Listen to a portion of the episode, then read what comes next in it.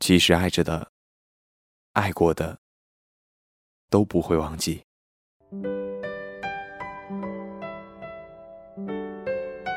欢迎收听片刻听，我是蓝舍。今天和大家分享的文章来自我来成读语，名字叫做《爱里从未忘记你》。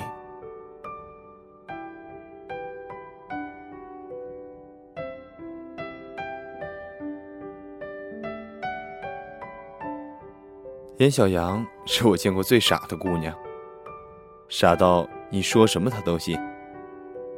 我说林阳在超市呢，她可以五分钟化身美少女战士，冲到学校另一头的便利店里。我说你只要把林阳的圆珠笔偷回来，写满自己的名字，他就会爱上你，他也信。后来跟我说长这么大第一次偷东西，心都蹦出来了，还好。他又咽了回去。当然，这些都是我骗他的。我不愿意看到他一心要嫁给林阳的样子，傻逼兮兮的。况且，那个林阳又看不上他。上学的时候，我不算是合群的人，上课下课都一个人独来独往的，对任何人都淡淡的交往着。生存在这个世界里的人。好像都害怕受伤害一样，所以不敢付出，不敢先踏出自己的保护膜，像小朋友眼巴巴地等着别人来敲自家的门，问要不要一起去踢球啊？再心满意足地跟着别人一起跑，一起疯，汗流得格外酣畅淋漓。严小阳显然就是那个经常敲别人家门的孩子，打多少个巴掌？给俩甜枣都不记仇的没出息样子。和他熟起来是因为有次我因为学生证被他捡到而被尾随了十五分钟。当时我心想，是不是我在图书馆为了占座把人家的书给扔了？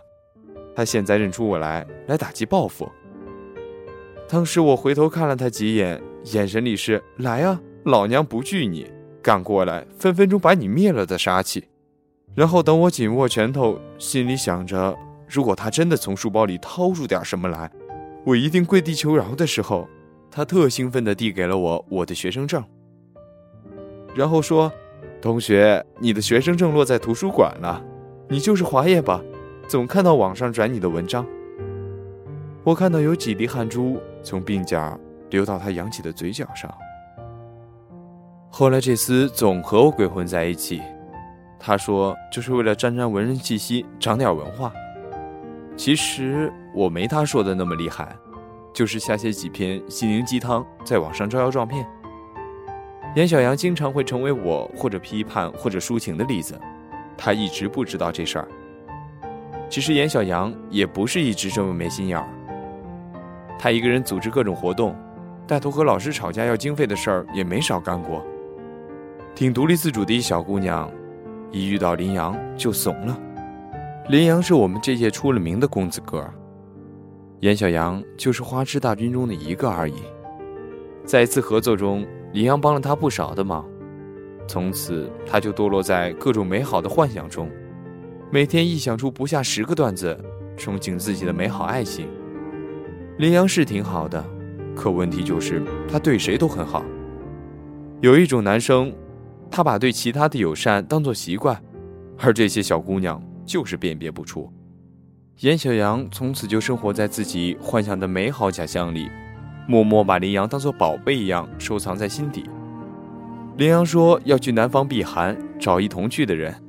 严小阳像是听到自己中了乐透奖一样，订机票，整理行李，做头发，做指甲，整装待发的等待着林阳的临幸。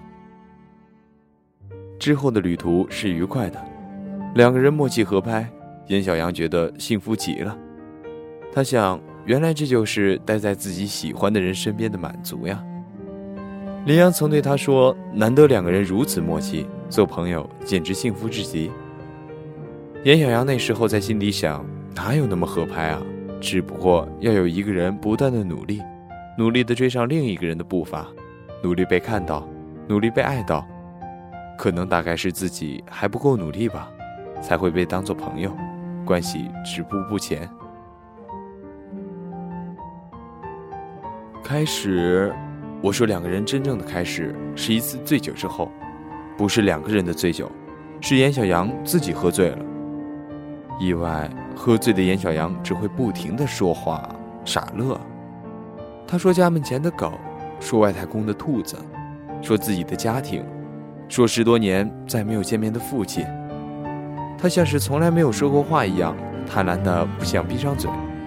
他想，是不是林阳再多了解自己一点就会喜欢上自己呢？他说着说着，就不知道自己还在嘀咕什么了。他只记得他对林阳说：“这辈子他做过最笨的事情，还一下子做了三年，就是喜欢你呀。”可能是酒精给了人勇气，珍藏了这么久，已经不被人提起一段心事，就这样脱口而出。严小阳继续秉承着不要脸的精神，接着说：“你嫁给我好吗？你嫁给我吧。”说到这里的时候，其实他鼻子酸了一下，连一句“在一起好吗”，他也不敢直白说出来。真心话假借着玩笑逆流而上。后来再说过什么，他说他也不记得了，只记得黑暗里林阳亮晶晶的眼光流转。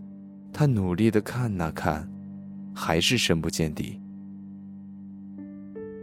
后来，他们在一起了，一个星期之后分手。说来也是讽刺，那天严小阳正在帮林阳准备情人节的巧克力，在纠结里面留下怎样字条的时候，一条来自林阳的简讯狠狠的扇了他一巴掌。可能是太用力了。严小阳说：“他当时并不觉得很难过，甚至没有意识到自己应该感到难过吧。不真实，一切都那么不真实，像一场梦。他甚至怀疑，到底有没有林阳这么一个人？他的存在，是不是只给他一场美梦？梦醒了，人就散了。回忆太过美好，像是没有一点征兆的得了一场大病。”严小阳觉得自己再也好不起来了。回忆像洪水一般，无时无刻不向他袭来。他记得他说过的承诺，说他那么路痴，他永远不会丢下他不管的。说将来的日子长着呢，说要带他去看儿时长大的地方。那时候，林阳聊着话，望着天的时候，严小阳一直望着林阳。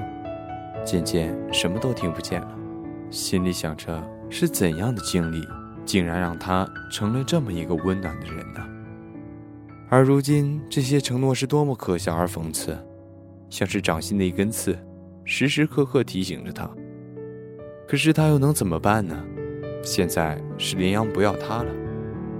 刚在一起的时候，殷小阳委屈兮兮地跟林阳讲：“这个世界上要他的人不多，千万不要丢下他。”可是现在啊，林阳来通知他，他不要他了。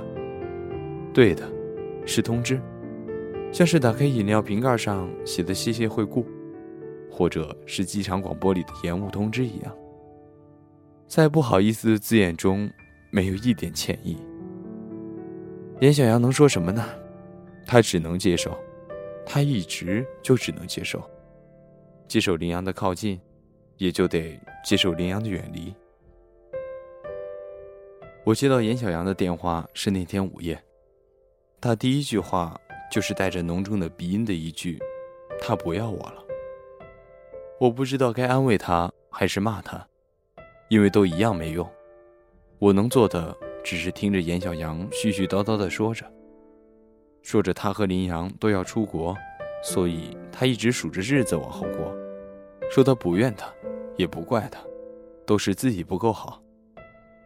说他愿意以任何身份待在他身边，说他还攒着好多情话没有跟林阳讲，现在也再没有人可以听了。听着他啜泣，听着他抽烟，隔着电话线，都是心碎的声音。再后来，尽管严小阳依旧没有放弃，每天像神婆一样盘算着怎么再次和林阳在一起，故事也就到此结束了。严小阳说不上放弃，也说不上释怀。时间呐，总是可以抚平一切伤痛。时间这没良心的混蛋。其实我想说的是，在这个世界上，像严小阳的女孩千千万，每个人都曾在爱里奋不顾身，撞了南墙也不回头。明明知道付出没有结果，明明知道挽留没有尊严，可是又怎么样呢？是啊，又怎么样呢？那是心心念念的一个人呢，像是心上剜下一块肉的疼啊。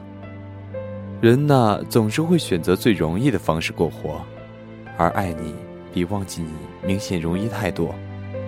而拥有之后忘记，就是比登天还难的事儿了。这些活生生出现在生命的节奏突然消失，生命的乐谱被硬生生的打乱。从此以后，那些故事、故地。再次映入眼帘的时候，眼泪会漫在心里，一层一层粘连着，闷得人透不过气。可是飞蛾扑火的一段感情，只能以灰飞烟灭结束。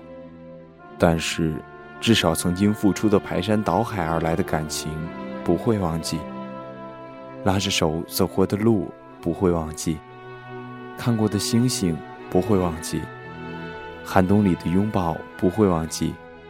而每当他回忆过往的时候，会记得有个人曾经那么热烈的爱过他。拥有的时候，放心大胆的爱吧；失去的时候，放肆大声的哭吧。能够纯粹爱着的日子，还有几天呢？当你懂得欲拒还迎来保持爱情中的主导地位，懂得保留底线，慢慢付出的时候。还有用尽力气去爱的勇气吗？爱情比人生苦短，至少，请让遗憾再美一些。